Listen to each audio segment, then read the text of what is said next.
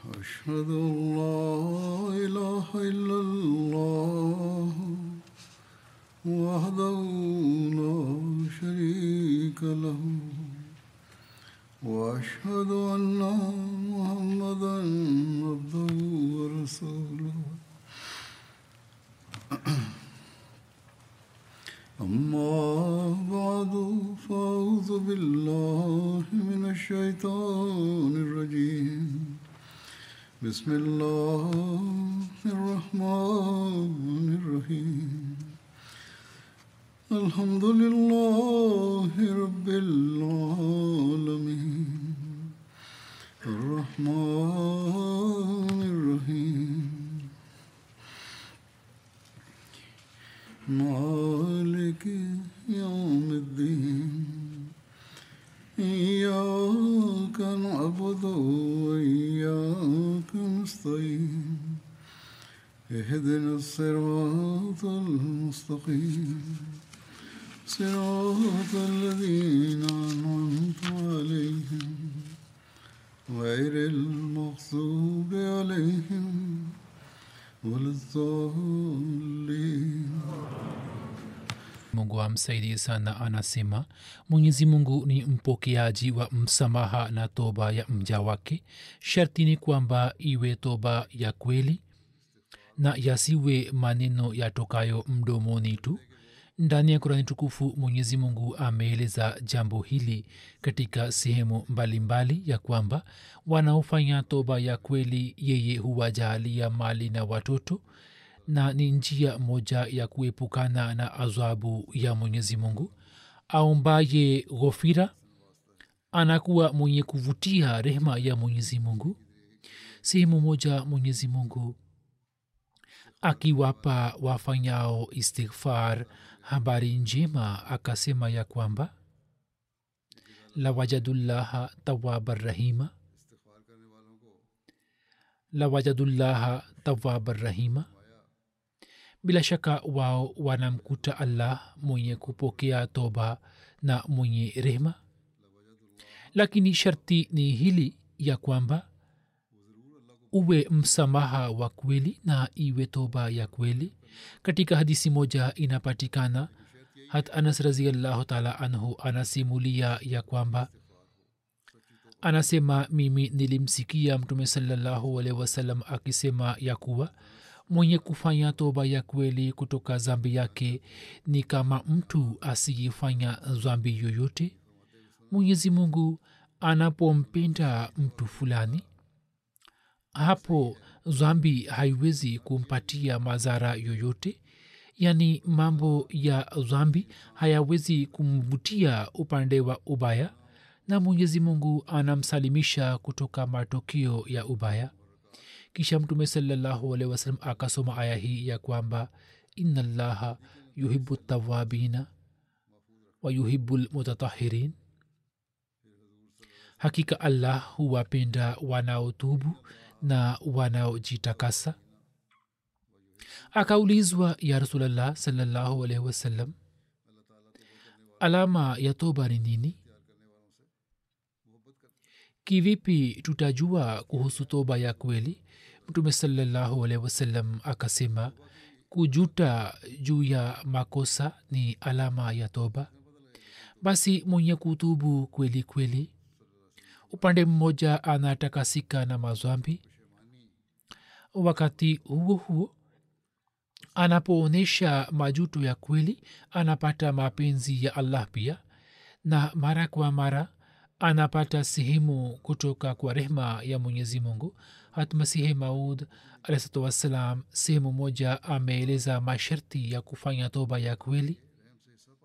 Sharti la kwanza aliloeleza ni kwamba mtu aachane na mawazo mabaya na fikra potofu. Basi mawazo mawazo yanayofahamika kuwa sababu ya laza mbaya mtu ayaachi kabisa. Hiyo ni jihadi kubwa mno ambayo mtu anapaswa kuifanya. Ndipo atapiga hatua ya kufanya toba. Sharti la pili ni hili ya kwamba adhihirishe majuto ya kweli kweli. Atafakari ya kwamba laza hizi na starehe za kidunia ni vitu vya muda tu na kila siku vinaendelea kupungua sambamba na umri wa binadamu. Sasa kwa nini mtu aendelee kushikamana navyo? Basi ni mwenye bahati njema ambaye aelewe uhakika huo na afanye toba. Aonyeshe majuto ya kweli kweli na ndiyo kujuta juu ya mazwambi ambayo mtume saa salam ameieleza.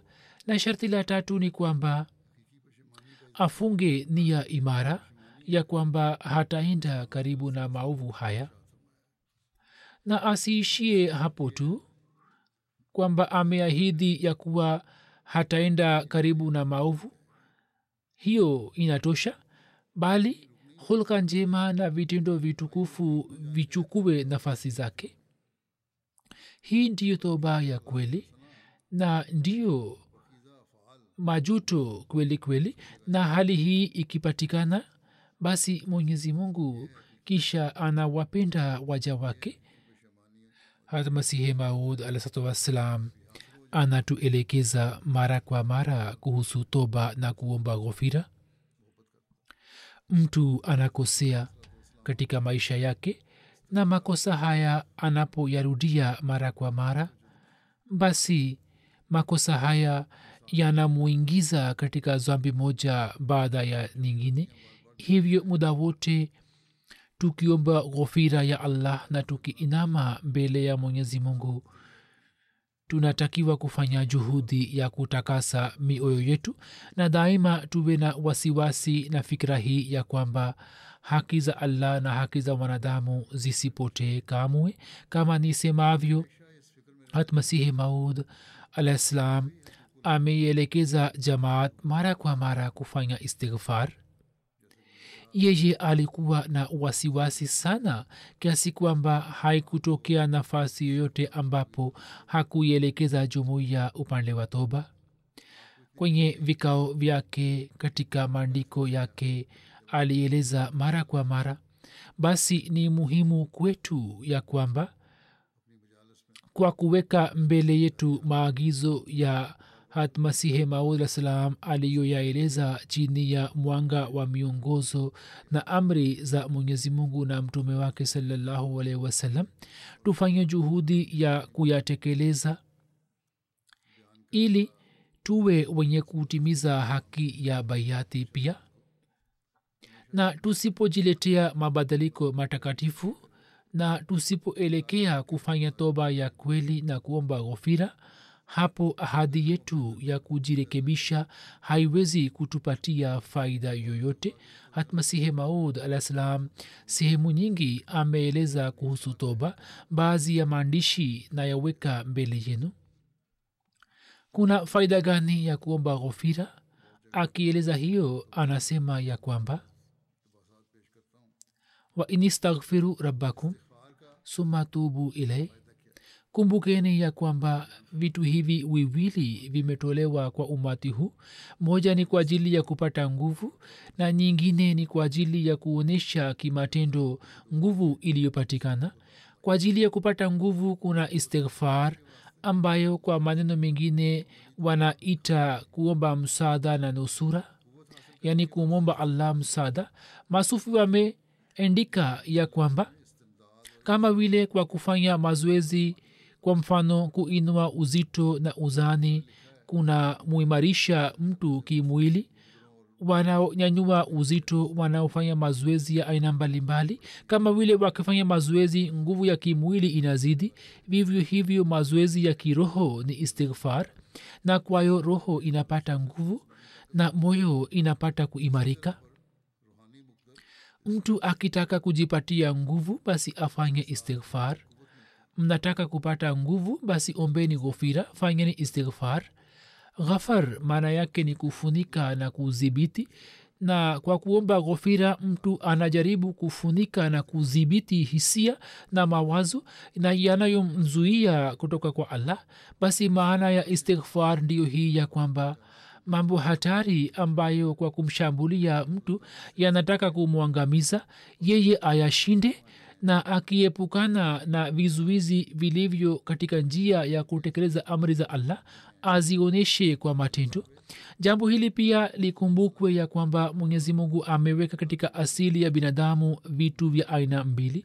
Moja ni kitu cha sumu ambacho mwakilishi wake ni shetani. Na pili ni tiba yake. Mtu anapofanya kibri na anajifahamu kuwa kitu kikubwa na hapati msaada kutoka kwa chemchem ya kitiba hapo nguvu ya kisumu inamshinda. Lakini anapojifanya kuwa kitu zalili na mnyonge na anahisi kwamba anahitaji msaada wa mungu wakati ule inatokea chemchem moja kutoka kwa allah ambayo kwayo roho yake inayeyuka na ndiyo istighfar na maana yake yaani akipata nguvu hiyo ashinde tabia yake yenye sumu na hiyo ndiyo istighfar ya kweli. Ilmuradhi maana yake ni kwamba mufanye ibada hivi ya kuwa moja mumtii mtume pili muda wote muombe allah msaada wake. Ndio kwanza muombe allah msaada wake. Na mkipata nguvu basi tubu ilahe yani mwelekee kwa allah ili kupata msaada wa allah mtalazimika kumwomba na kufanya dua. Kisha anasema ya kwamba ni zwahiri shahiri ya kuwa mtu katika asili yake ni dhaifu sana na amebebwa mzigo wa mamea ya amri za allah mtu ni mzaifu lakini mwenyezi mungu amempatia maamrisho mengi. Basi imo katika asili yake ya kwamba yeye kwa sababu ya udhaifu wake anaweza kukosa baadhi ya utekelezaji wa amri zake.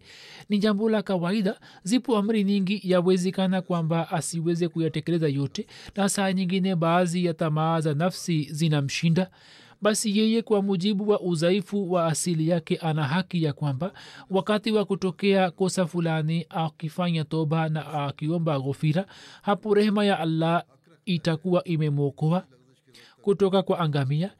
Iwe toba ya kweli udhaifu uliowekwa katika asili ya binadamu kwa sababu yake yeye ana haki ya kwamba mwenyezi mungu apokee toba yake ya kweli na amsalimishe. Hivyo jambo hili ni la yakini kwamba kama mungu asingekuwa mpokeaji wa toba mtu asingebebwa mzigo huo wa mamea ya amri. Na jambo hilo linathibitisha wazi ya kwamba mwenyezi mungu ni mpokeaji wa toba na ni mwenye kusamehe. Na maana ya toba ni kwamba mtu aache ubaya akikiri ya kwamba hata baada yake akitiwa motoni hata hivyo yeye hatafanya ubaya ule. Basi hili ni sharti mtu afanye toba ya namna hiyo. Basi mtu anapoelekea kwa allah kwa azma imara na kwa ukweli huu basi allah katika zati yake ni mwingi wa rehema na mwingi wa ukarimu. Yeye anasamehe zambi na hiyo ni kutoka sifa za juu za allah ya kwamba akipokea toba anamsalimisha kutoka angamio na mtu asipo na tumaini la kupokelewa kwa toba kisha yeye hatajizuia kufanya zambi kama hana tumaini kwamba toba yake itakubaliwa kisha ataendelea kutenda zambi watu wengi huuliza kuna faida gani? Kama huu ndio mwisho? Hapana. Kabla ya kutokea muda ule wa mwisho kama mkifanya toba basi allah anasalimisha alisema ya kwamba dini ya kikristo pia inakiri kuhusu kupokelewa kwa toba lakini kwa sharti hili ya kwamba mfanya toba awe mkristo lakini katika islam kwa ajili ya toba hakuna sharti la dini yoyote. Katika kila dini toba inaweza kukubaliwa na inabaki zwambi ile tu ambayo mtu anafanya kwa kukataa kitabu cha mungu na mtume wake. Na haliwezekani kabisa ya kwamba mtu kwa matendo yake tu aweze kujiokoa bali hii ni hisani ya allah kwamba yeye anapokea toba ya mtu fulani na mwingine anamjalia nguvu kwa fadhili yake naye anasalimika na zwambi mtu mmoja alimjia katika majlisi yake na akamuuliza kwamba nisome nini? Sayidina ahmad alah ssalam akasema kwamba soma sana istighfar. Mtu ana hali mbili tu. Moja asifanye zambi au mwenyezi mungu amsalimishe kutoka matokeo mabaya ya zambi ile. Hivyo wakati wa kuomba ghofira mtu anatakiwa kuzingatia maana zote mbili ya kwamba ye asitende zambi wala yatoke matokeo mabaya ya zwambi mwenyezi mungu amsamehe naye asitende dhambi tena katika maisha yake akizingatia hilo asome istighfar. Moja aombe allah stara ya mazwambi yapitayo na pili amombe allah uwezo wa kuepukana na mazwambi yajayo. Lakini afanye dua kwa moyo wake tu na si kwa ulimi peke yake na katika swala aombe dua katika lugha yake. Hili pia ni muhimu sana. Sasa kuomba ghofira kwa mdomo tu na kuendeka astaghfirullah rabbi sasa sitarudia maasi katika siku za usoni. Hiyo haina faida mpaka athibitishe ya kwamba mtu hatarudia makosa yake ambayo yameshatendeka. Akitufahamisha maana ya istighfar safari moja sayidina ahmad alah salam alisema maana ya istighfar ndio hii ya kwamba lisitendeke zambi lolote la kizwahiri na nguvu inayomshawishi mtu kutenda zambi isitokee huu ndio uhakika wa istighfar ya manabii ya kwamba wao wanakuwa hawana hatia wanakuwa watukufu lakini wanafanya istighfar ili katika siku za usoni nguvu ile nguvu ile isitokee na kwa ajili ya watu wa kawaida itachukuliwa maana nyingine ya istighfar ya kwamba makosa na maovu ambayo yametendeka sasa mungu awasalimishe na matokeo yao mabaya na ayasamehe mazambi yao na pia awasalimishe na mazambi katika siku za usoni alisema kwa vyote vile jambo hili ni lazima kwa binadamu kwamba daima aendelee kuomba ghofira na istighfar. Alisema mabala haya yanayoshuka katika sura ya ukame au katika sura nyingine maana yake ni kwamba watu wajishughulishe kuomba ghofira na kufanya istighfar. Siku hizi kuna hali ya kivita katika dunia katika hali hizi pia sisi waahmadia tunatakiwa kufanya istighfar kwa ajili ya kuisalimisha dunia na kwa ajili ya usalama wetu. Alisema lakini maana ya istighfar sio kwamba mtu aendelee kutamka astaghfirullah astaghfirullah. Kimsingi kwa sababu ya lugha geni uhakika umeendelea kufichika kwa watu. Watu wa arabuni walikuwa wakielewa sana mambo hayo. Lakini katika nchi yetu kwa sababu ya lugha geni hakika nyingi zimesalia nyuma ya pazia. Wapo wengi wasemao kwamba sisi tumeomba sana ghofira tukasoma tasbii mara mea au mara elfu. Lakini wakiulizwa maana ya istighfar na maana zake wanakuwa hawajui lolote. Watakaa kimya tu. Mtu anatakiwa kuendelea kuomba msamaha moyoni mwake akisema kwamba maasi na makosa ambayo nimeshatenda basi nisilazimike kuona adhabu zake na katika siku za usoni moyoni mwake muda wote aendelee kumwomba allah msaada ya kwamba mungu amjalie uwezo wa kutenda matendo mema na amsalimishe kutoka kutenda maasi. Alisema kumbukeni vizuri ya kwamba maneno hayatawasaidieni chochote. Mtu anaweza kuomba ghofira kwa lugha yake kwamba mungu amsamehe mazambi yaliyopita na amsalimishe kutoka mazambi yajayo na amjalie uwezo wa kufanya mema. Na hiyo ndiyo istighfar ya kweli. Hana haja kwamba aendelee kutamka astaghfirullah astaghfirullah tu na moyo wake usiwe na habari yoyote. Kumbukeni kwamba jambo linamfikia mungu ambalo linatoka moyoni. Mtu aombe dua kwa lugha yake na hivyo moyo pia unapata athari. Ulimi unatoa ushahidi wa moyo tu. Mtu akipata jaziba moyoni na ulimi pia ukiunga mkono basi hilo ni jambo zuri. Lakini bila moyo kutamka maneno kwa ulimi ni kitu kisicho na faida lakini maombi yanayofanywa na moyo ni maombi halisi. Kabla ya kutokea kwa balaa mtu anapoendelea kumwomba mungu dua moyoni mwake anaomba ghofira hapo mwenyezi mungu ni mwingi wa rehema na mwingi wa ukarimu hivyo balaa lile linakwama. Lakini balaa likishuka basi hali epukiki. Kabla ya kutokea kwa balaa mtu aendelee kufanya maombi na amwombe allah ghofira sana kwa njia hiyo mwenyezi mungu wakati wa kushuka kwa balaa anamsalimisha. Jamaati yetu inatakiwa kuonyesha jambo lisilo la kawaida. Mtu anayefanya bayati na haonyeshi jambo lisilo la kawaida anamtendea mkewe kama alivyokuwa akimtendea kabla na habadiliki na anawatendea ahali zake kama alivyokuwa akiwatendea kabla. Jambo hilo si zuri. Kama baada ya kufanya bayat pia hak, hakubadilisha na hali yake ni ile ile aliyokuwa nayo. Sasa kuna faida gani ya kufanya bayati? Kinachotakiwa ni kwamba baada ya kufanya bayati awaonyeshe jamaa na majirani na wengine mfano wake mpaka watamke ya kwamba sasa mtu huyo si yule aliyekuwa kabla ya kufanya bayati. Na hiyo ndiyo natija inayotakiwa kuwepo ya istighfar ya kweli kumbukeni vizuri ya kwamba mkitenda amali kwa kujitakasa wengine watapata haiba yenu. Mtume saa salam alikuwa na haiba kiasi kwamba safari moja makafiri wakapata mashaka ya kuwa mtume salallahu wasalam atafanya dua mbaya zidi yao. Wawote wakaaja kwake na wakaomba kwamba huzur usi tuombee dua mbaya. Mtu mkweli anakuwa na haiba hivyo mnatakiwa kutenda amali kwa moyo safi na mufanye kwa ajili ya allah ndipo athari yenu itatokea kwa wengine. Kisha safari moja alisema kumwogopa allah na kuwa mcha mungu ni kitu kikubwa. Mungu kwa njia hiyo anasalimisha kutoka maelfu ya mabalaa. Mtu isipokuwa awe na ulinzi wa mwenyezi mungu hawezi kusema kwamba balaa halitamkamata? Na mtu hatakiwi kukafilika mabalaa yanakuja ghafla. Mtu atajuaje kwamba usiku itatokea nini? Imeendikwa ya kwamba safari moja mtume salallahu alwalhi wasallam aliinuka kwanza akalia sana kisha akaelekea kwa watu na akasema eni waja wa allah muogope allah eni watu wa mungu muogope allah. Mabalaa na majanga yameungana na binadamu kama sisimizi na hakuna njia ya kuepukana nayo isipokuwa mufanye toba na muombe ghofira kwa moyo safi. Kisha alisema maana ya istighfar ndiyo hii ya kwamba kuomba kwa allah msamaha wa maasi yaliyopita na kumwomba ulinzi ili mazambi yasitendeke katika siku za usoni.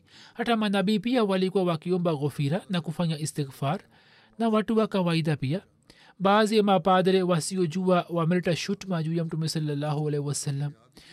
Anawapa majibu wanasema kwamba kwa kuwa mtume alikuwa akifanya istighfar hivyo maana yake ni kwamba alikuwa na zambi mungu apishe mbali alisema na imeendikwa ya kwamba kwa sababu ya kuomba kwake ghofira kunathibitisha ya kuwa mtume alikuwa na zambi wapumbavu hawa hawaelewi ya kwamba istighfar ni sifa moja tukufu. Mwanadamu ameumbwa dhaifu na manabii wanajua sana kuhusu udhaifu huo wa kiasili. Hivyo wanafanya dua ya kwamba e allah wewe utulinde ili dhaifu hizi za kibinadamu zisitokee. Ghafar maana yake ni kufunika. Jambo la msingi ni hili ya kwamba nguvu aliyo nayo allah haipo kwa nabii yoyote wala walii wala mtume. Hakuna awezaye kudai kwamba mimi kwa nguvu yangu naweza kusalimika na zwambi basi manabii pia wanamhitaji mungu ili wapate ulinzi na kwa ajili ya kuonyesha hali hiyo ya kibinadamu mtume salallahu salam kama manabii wengine alikuwa akimwomba allah uhifadhi wake. Wazo hili la watu hawa ni batili. Watu wa kristo wasemao kuwa isa alah salam alikuwa hafanyi istighfar. Alisema kwamba wazo hilo ni batili. Hat isa alikuwa hafanyi istighfar. Huu ni ujinga wao na hali ya kuto kuelewa na wanaleta shutuma juu ya hat isa. Tukisoma injil kwa makini tunapata kujua ya kwamba yeye katika sehemu nyingi alikiri kuhusu makosa yake na pia akafanya istighfar. Alisema kwamba haya niambieni ya kwamba eli eli lema sabaktani maana yake ni nini? Kwa nini hakumwita kwa kusema baba yangu baba yangu kwa ibrani el maana yake ni mungu na maana yake ni kwamba ni rehemu nijalie fadhili na usiniache katika hali hiyo. Yaani unilinde. Kwa hakika shida ndiyo hii alisema kwamba kwa hakika shida ndiyo hii ya kwamba nchini india kwa sababu ya kutokuelewa lugha. Shabaha halisi ya istighfar imepotea na dua hizi watu wamezichukulia kama jantar mantar yani maneno ya mdomoni. Sala ni nini na istighfar ni nini na toba ni nini tukimsihi mtu kwamba soma istighfar. Yeye anasema kwamba mimi nasoma sana istighfar mara mia au mara mia mbili. Nasoma tasbih lakini akiulizwa maana yake anakuwa hajui chochote. Istighfar ni neno la kiarabu ambalo maana yake ni kwamba mtu aombe ghofira ya kuwa e allah mazambi ambayo yameshatendeka utusalimishe na matokeo yake mabaya kwani zambi ni sumu na athari yake pia ni lazima itokee na katika siku za usoni utulinde ili mazambi yasitendeke kwetu. Mtu hawezi kufanikiwa kwa kutamka maneno tu. Alisema kwamba maana ya toba ni kuacha kazi fulani kwa kuhisi majuto. Toba si kazi mbaya bali imeendikwa kwamba mwenye kufanya toba anakuwa mpendwa wa mungu. Mwenyezi mungu jina lake pia ni tawab ambalo maana yake ni kwamba mtu anapohisi majuto kuhusu mazwambi yake na matendo yake mabaya na katika siku za usoni anafanya ahadi ya kuwa mbali na kazi ile mbaya. Hapo mwenyezi mungu pia anaelekea kwake kwa rehema. Na mwenyezi mungu anapokea toba yake.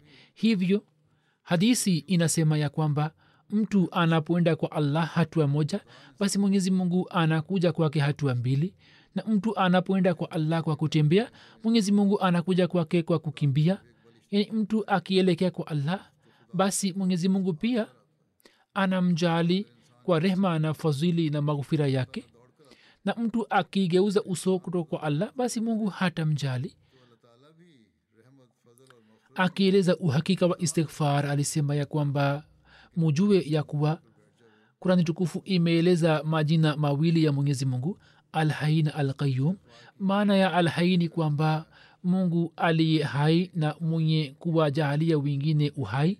Na alqayum maana yake ni aliyesimama na ndiye sababu ya kuwasimamisha wengine. Kila kitu kimesimama kutokana na sifa hizi mbili tu. Basi neno la hai linataka kwamba tufanye ibada ya mwenyezi mungu kama vile dhihirisho lake katika sura fatiha ni iyaka nabudu. Na neno la qayum linataka kwamba tumombe allah msaada jambo ambalo limeelezwa katika iyaka nastain.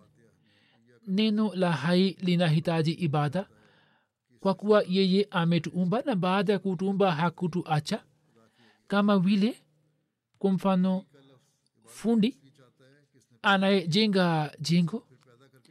Kama akifa jengo halipati shida yoyote lakini mtu daima anaendelea kuwa na haja ya mwenyezi mungu.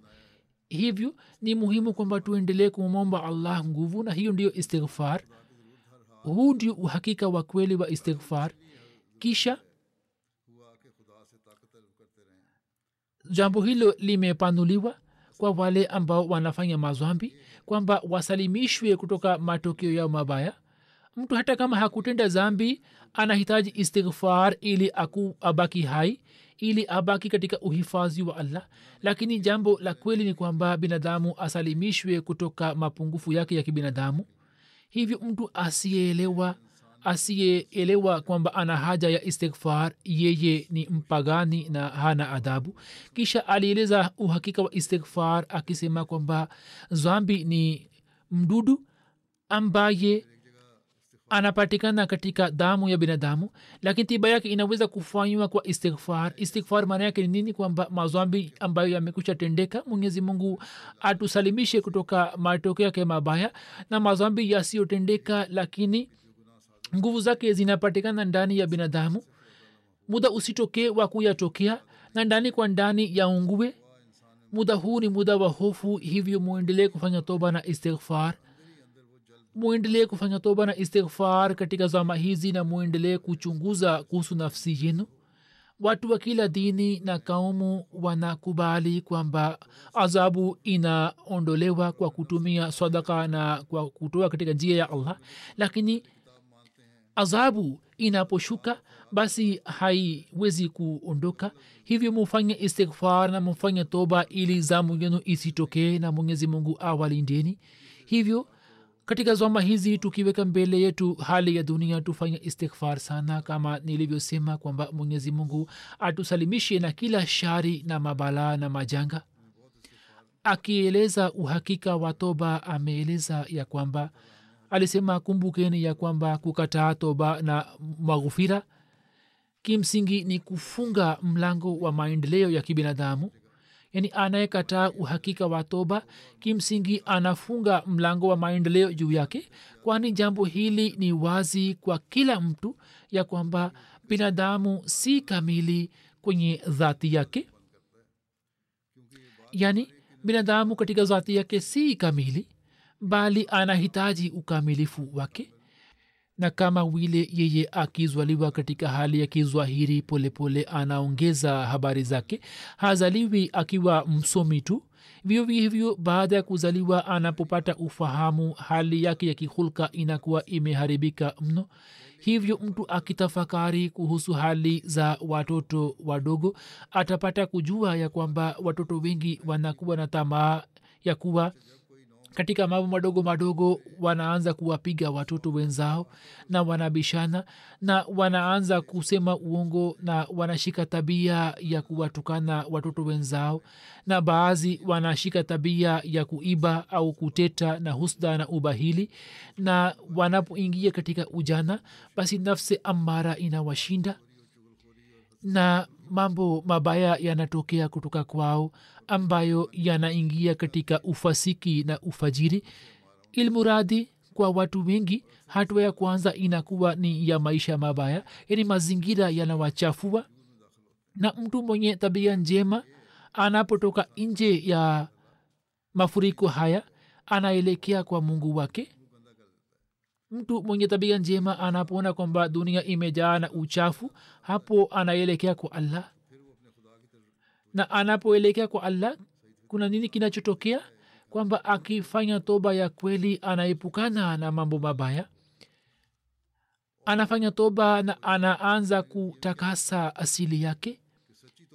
Na hizi ni hatua za maisha ya kibinadamu ambazo mtu analazimika kuzipitia hivyo ni zwahiri kwamba kama jambo hili ni kweli ya kuwa toba haikubaliwi basi inathibitika wazi kwamba mungu hana nia ya kumwokoa mtu fulani. Safari moja alisema ya kwamba watu walikuwa wamekuja kwake na wakafanya baiati hatmasihi malislam akawasihi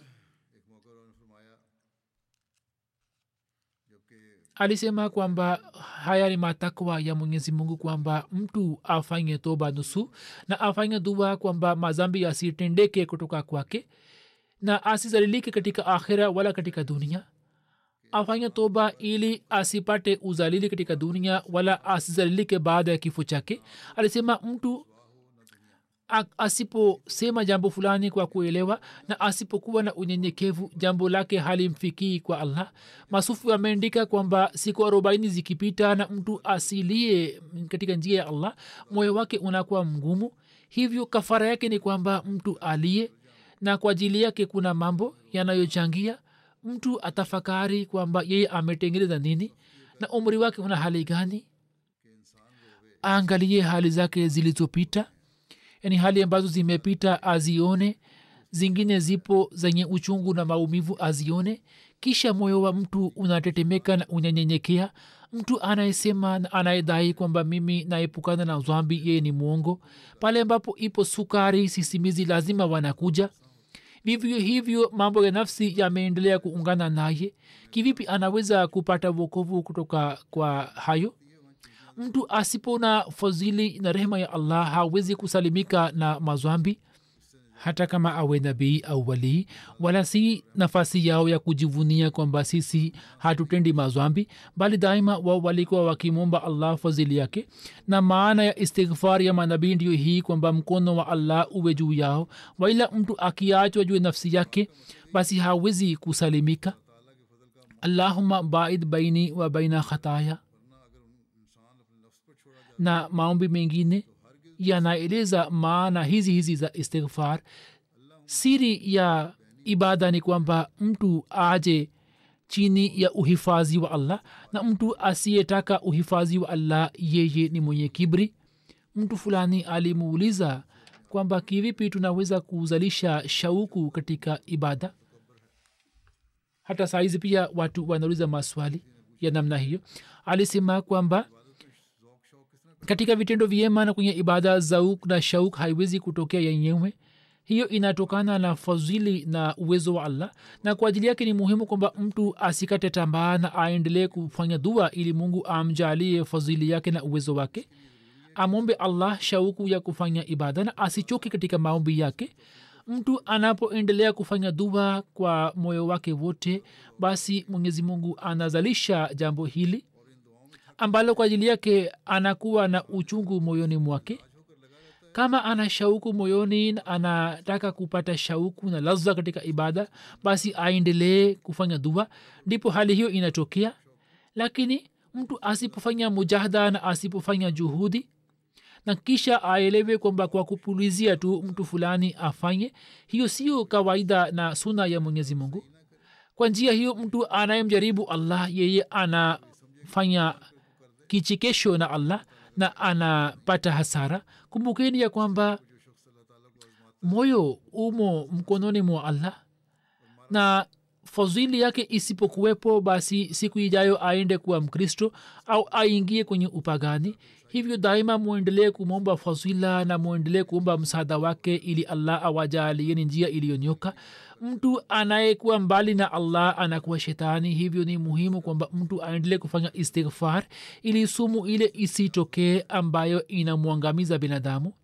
Hivyo kwa ajili ya kufikia kiwango cha ibada istighfar ni muhimu sana kisha akieleza ufafanuzi wa jambo hili kwamba kuna njia gani ya kuepukana na adhabu ya mungu.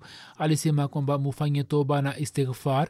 Bila toba na istighfar mtu hawezi kufanya lolote. Manabii wote wamesema kwamba mkifanya toba na mkiomba ghofira mungu atawasameheni. Hivyo muswali swala na mumombe allah msaada wa kuepukana na mazambi yajayo na muombe allah msamaha wa mazambi yaliyopita na mufanye istighfar mara kwa mara ili nguvu ya kutenda mazwambi inayopatikana katika asili ya binadamu isitokee. Katika asili ya binadamu kuna vitu viwili. Moja ni kufanya nguvu ya kutenda mema na nyingine ni nguvu ya kutenda mabaya. Na kuizuia nguvu hiyo ni kazi ya mwenyezi mungu. Na nguvu hiyo inapatikana ndani ya mtu. Kama vile katika jiwe kunakuwa na nguvu ya moto. Kisha alisema kwamba wainistaghfiru rabbakum suma tubu ilaih kumbukeni ya kwamba vitu hivi viwili umma huu umepewa. Moja ni kwa ajili ya kujipatia nguvu mufanye istighfar. Pili kwa ajili ya kuonyesha nguvu huyo kimatendo mufanye toba na mwelekee kwa allah. Yaani kwa ajili ya kujipatia nguvu kuna istighfar ambayo inaitwa istimdad na istianat yani kuomba msaada. Masufi wameandika kama vile kwa kufanya mazoezi kama nilivyoeleza kwamba wanaofanya mazoezi wanazidi katika nguvu ya kimwili. Vivyo hivyo mazoezi ya kiroho ni istighfar na kwayo roho inapata kuimarika na moyo unaimarika. Mtu anayetaka kupata nguvu basi afanye istighfar alisema ya kwamba mlango wa fadhili na rehma ya allah hauwezi kufungwa. Mtu akielekea kwa allah kwa moyo safi na kwa ikhilasi basi mwenyezi mungu ni mwingi wa rehma na mpokeaji wa toba. Hivyo kuelewa kwamba yeye atasamehe mazambi gani na gani hiyo ni kinyume cha heshima ya mwenyezi mungu. Hazina za rehema zake hazina hisabu na mlango wake haufungwi kwa yeyote si kama ajira ya wazungu kwamba wasomi ni wengi kivipi tuwapatie ajira watu wote?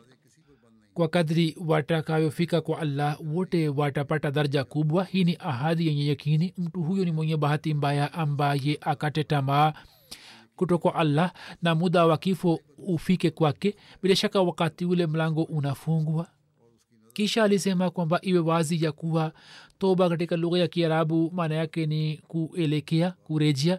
Ndiyo maana naye kwa tukufu mwenyezi mungu amepewa jina la tawab yani mwenye kuelekea sana. Maana yake ni kwamba mtu akiacha mazwambi anapoelekea kwa allah kwa moyo safi mwenyezi mungu anaelekea zaidi kwake.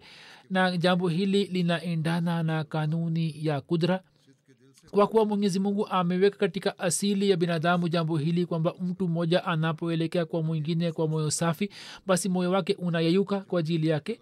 Kisha kivipi akili inaweza kukubali jambo hili kwamba mtu aelekee kwa allah kwa moyo safi lakini mungu asielekee kwake? Bali mwenyezi mungu ambaye zati yake ni mwingi wa rehema na mwingi wa ukarimu ye anaelekea zaidi kwa mja wake. Ndiyo maana ndani kuna tukufu jina la mwenyezi mungu kama nilivyoandika hapa kwamba ni tawab yani mwenye kuelekea sana. Hivyo kuelekea kwa mja wake kunakuwa kwa majuto na unyenyekevu na kuelekea kwa mungu kunakuwa na rehma na maghufira. Na sifa ya rehma isipowepo katika sifa za allah hakuna anayeweza kuokoka. Ni masikiti kwamba watu hawa hawakutafakari juu ya sifa za allah na wanategemea mambo yao na amali zao tu. Lakini mungu ambaye ameumba maelfu ya neema bila matendo ya mtu yote je hii inaweza kuwa hulka yake kwamba mtu ambaye ni mzaifu aelekee kwake na aelekee kiasi hiki kwamba afe katika njia yake na aungue katika mapenzi yake? Hata hivyo mwenyezi mungu asielekee kwake.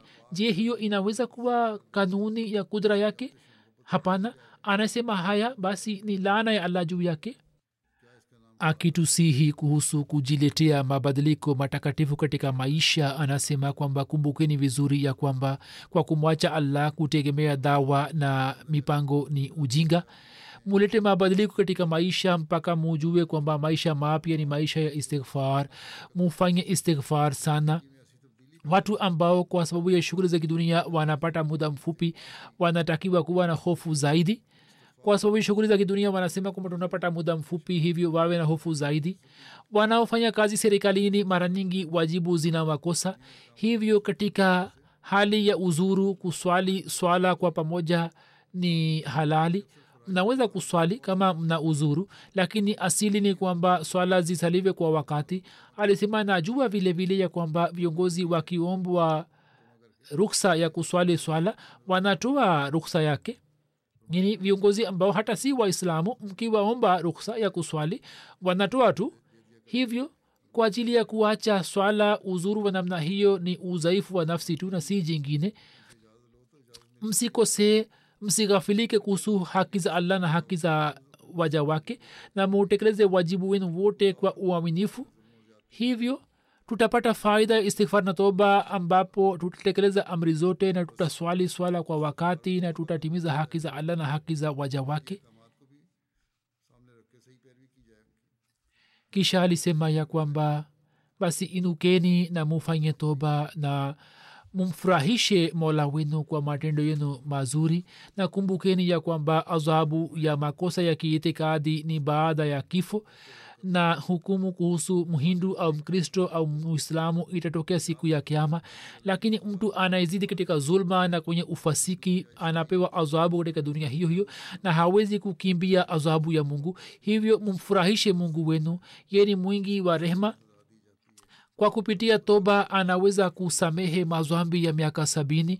Na msiseme kwamba toba haipokelewi. Kumbukeni ya kwamba nyini kwa matendo yenu hamwezi kuokoka daima fadhili ya allah inatuokoa na si matendo. Hivyo muiname mbele ya allah na muombe fadhili yake mkifanya istighfar. Kisha alisema kwamba ewe allah mwingi wa rehema na mwingi wa ukarimu utujaalie fadhili kwani sisi ni waja wako na tumeinama kwenye kizingiti chako mwenyezi mungu atujalie kuwa warisi wa maombi ya masihi salam na tukielewa mafhum ya toba tukielewa uhakika wa istighfar tuweze kufanya istighfar na kufanya toba. Sasa nitawazungumzia baadhi ya marehemu na pia nitasilisha sala yao ya jeneza marehemu wa kwanza ni bi ansa begam sahiba ambaye alikuwa binti wa mir muhammad ishaq sahib raziallahu anhu akiwa na umri wa miaka tisini na mitatu amefariki dunia siku za nyuma inillahi wainalehrajiun kwa fuziliala alikuwa musi alizaliwa katika kadian hatmir nasir nawab sahib alikuwa babu yake jina la mama yake lilikuwa saleha begam sahiba bint pir manzur muhammad sahib. Alisoma masomo ya awali kutoka kadian mwenyezi mungu akamjaalia vijana wawili na binti mmoja. Alikuwa ameolewa na marehemu kazi shokat saheb mir mahmud ahmad nasir saheb anaandika kutoka rabwa kuhusu dada yake ya kwamba dada yetu alikuwa na tabia njema sana asiye na shari na kabla hajaolewa alikuwa mwenye kuitumikia familia nzima. Anasema kwamba katika siku za mwanzo za rabwa pale ambapo umeme ulikuwa haupo na kulikuwa na joto kali tulikuwa tukiishi katika nyumba za udongo. Anasema kwamba tulikuwa tukijumuika katika chumba kikubwa ili kuepukana na joto. Kulikuwa na feni yenye kamba na dada yetu huyo alikuwa akipepea kamba ile na feni ile ili sisi tuweze kupumzika. Alikuwa na jaziba ya kuwatumikia wote. Watoto wake wanaandika ya kwamba mama yetu alikuwa mwanajumuya muislamu mwenye ikhilasi alikuwa mke mwenye kutimiza haki zake na wajibu wake. Alikuwa na tabia njema sana mwenye kuwapenda wote alikuwa akitusimulia matukio mbalimbali ya mtume saa salam na makhalifa zake na maswaba zake kwa njia nzuri sana. Na pia alikuwa akitusimulia matukio ya jamaat na ya msaslam na makhalifa zake na maswaba zake kwa njia nzuri sana. Alikuwa akiwasihi watoto wake na watu kwamba musimame kidete juu ya imani na muishi maisha yenye hekima alikuwa mtumishi mkubwa na mwema katika mambo ya kijamati alikuwa na sifa kubwa ya kuutumikia ubinadamu. Alikuwa na shauku ya kufanya mahubiri. Mpaka alikuwa akiwahubiri rubani wa ndege na watu wengine wa airport. Alikuwa na hulka njema sana. Alikuwa na kipaji cha kutoa hutuba nzuri. Kuna mpwa wake amtulkafi anasema kwamba alikuwa amelelewa vizuri na hivyo akaendelea kuishi maisha yake sawa na malezi yale. Alikuwa na shauku ya kutuimikia dini. Mpaka katika mji wa new york alikuwa akienda miskitini na kufanya usafi. Watu wanasema kwamba wakati wa kununua vifaa mbalimbali alikuwa akiwahubiri watu sawa na uelewa wake na lugha yake. Alikuwa na huruma kwa maskini mwenyezi mungu awajalie watoto wake kuendeleza mema yake na amghufirie na amrehemu na ampandishe katika darja jinza ya pili ni ya bi bushra akram sahiba wa sialkot ambaye pia alifariki dunia siku za nyuma. Inalillahi wa inalaihi rajiun. Mwaka elfu moja mia tisa hamsini na tano alizaliwa katika batal wilaya sialkot marehemu alikuwa mcha mungu mwenye kuswali alikuwa na sifa ya kuwatumikia wageni na alikuwa anaupenda sana ukhalifa. Alikuwa akiwaheshimu sana wabashiri. Ameacha nyuma mume na mabinti watatu na kijana mmoja kijana wake babar shehzad saheb ni mbashiri wa jamaat nchini siraliun anaitumikia jamaati na huko kwa sababu ya kuwepo katika uwanja wa mahubiri hakuweza kushiriki katika jineza yake babar shehzad saheb murabi saheb anaindika ya kwamba nilipoingia katika jamia mama yangu alifurahi sana yeye aliuliza kwamba walikuwa wamekuuliza nini alisema kwamba niliulizwa kwamba wewe ni mtoto mmoja tu wa wazazi. Sasa umetoa wakfu sasa kivipi wao wataishi? Anasema kwamba kwa kusiki swali hilo mama akasema kwamba kama ningekuwa na vijana saba ningewatoa wote katika wakfu.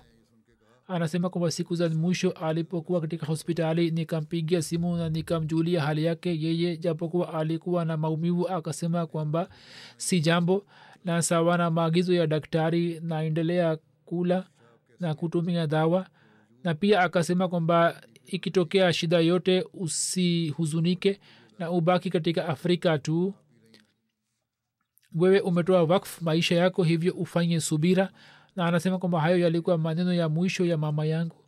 Alikuwa akiwajali watu maskini wenye haja na wajane na alikuwa akiwasaidia alipokuwa akipokea mavuno ya ngano na mchele alikuwa akigawa katika sehemu mbalimbali. Mwenyezi mungu amghofirie na amrehemu na awajalie watoto wake subira. Marehemu anayefuata ni musara jahan sahiba mke wa chaudhri muhammad akhtar sahib wa australia ambaye pia siku za nyuma alifariki dunia akiwa na umri ya miaka semana saba babu yake hat babu muhammad afzal ojli saheb alikuwa sahaba wa masihi mola satu wassalam ye alilelewa chini ya kivuli chake alikuwa amepata brain hemorrhage tangu miaka kumi na sita iliyopita aliendelea kulazwa watoto wake mwana wake na binti mkwe wakamtumikia mwana wake zahid binti mkwe anasema kwamba jinsi yeye alivyonitendea katika maisha yake huyu hakuwa mama mkwe bali akanitendea kama niwe binti yake. Alikuwa anaswali swala na kufunga saumu bila kukosa na alikuwa anazingatia sana ibada yake. Katika nyumba yake alikuwa ameweka sehemu tofauti kwa ajili ya ibada. Na wakati darsa ilipokuwa ikitolewa katika msikiti wa mubarak alikuwa akitoka darulum na kwenda huko kwa kutembea. Na katika ashra ya mwisho ramzan alikuwa anaenda kuswali torave alikuwa na uhusiano na ukhalifa wenye heshima. Mume wake alikuwa station master wa railway na alipokuwa anaenda kuitumikia nchi mama huyu alikuwa anaendesha darsa kwa ajili ya kuwafundisha watoto kurani tukufu. Alipoanza kuishi mjini rabua akaendesha darsa hiyo ya kurani tukufu.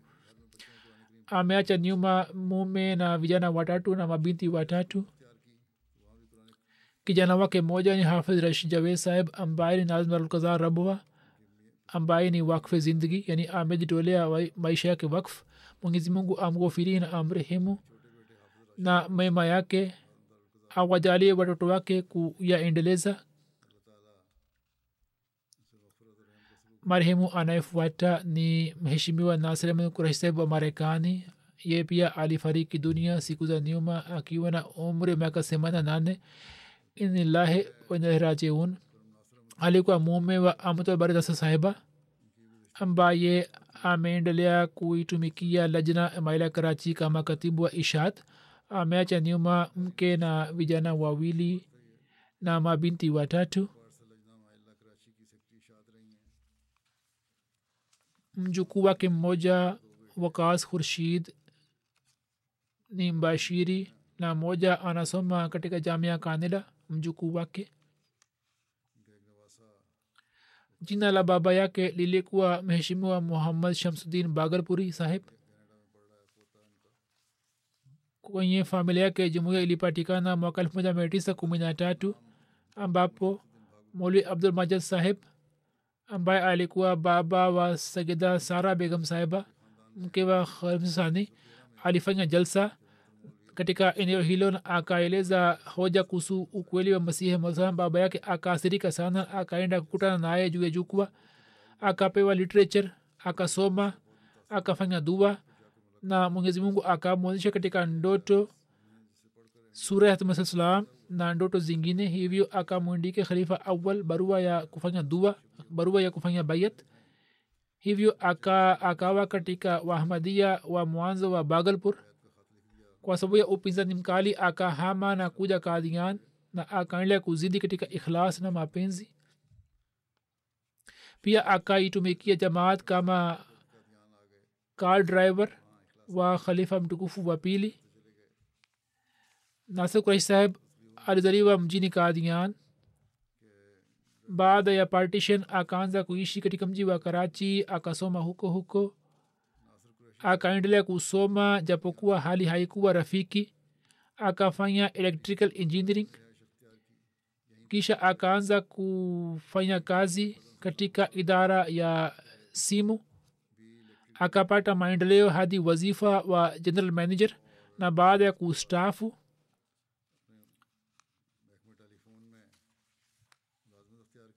alikuwa mwenye kufanya juhudi akapata stafu akiwa afisa mwenye imani na mwaminifu.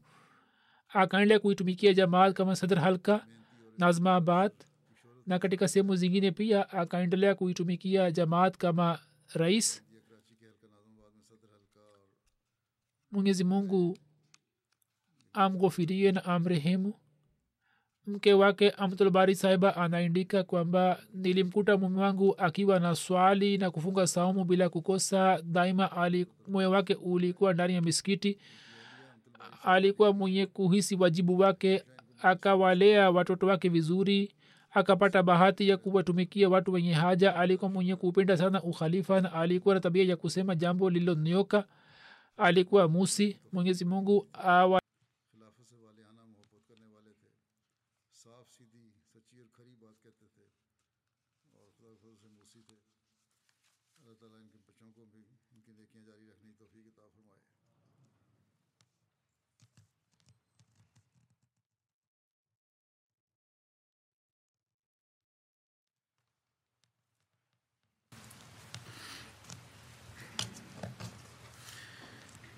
الحمد لله الحمد لله نحمده ونستعينه ونستغفره ونؤمن به ونتوكل عليه.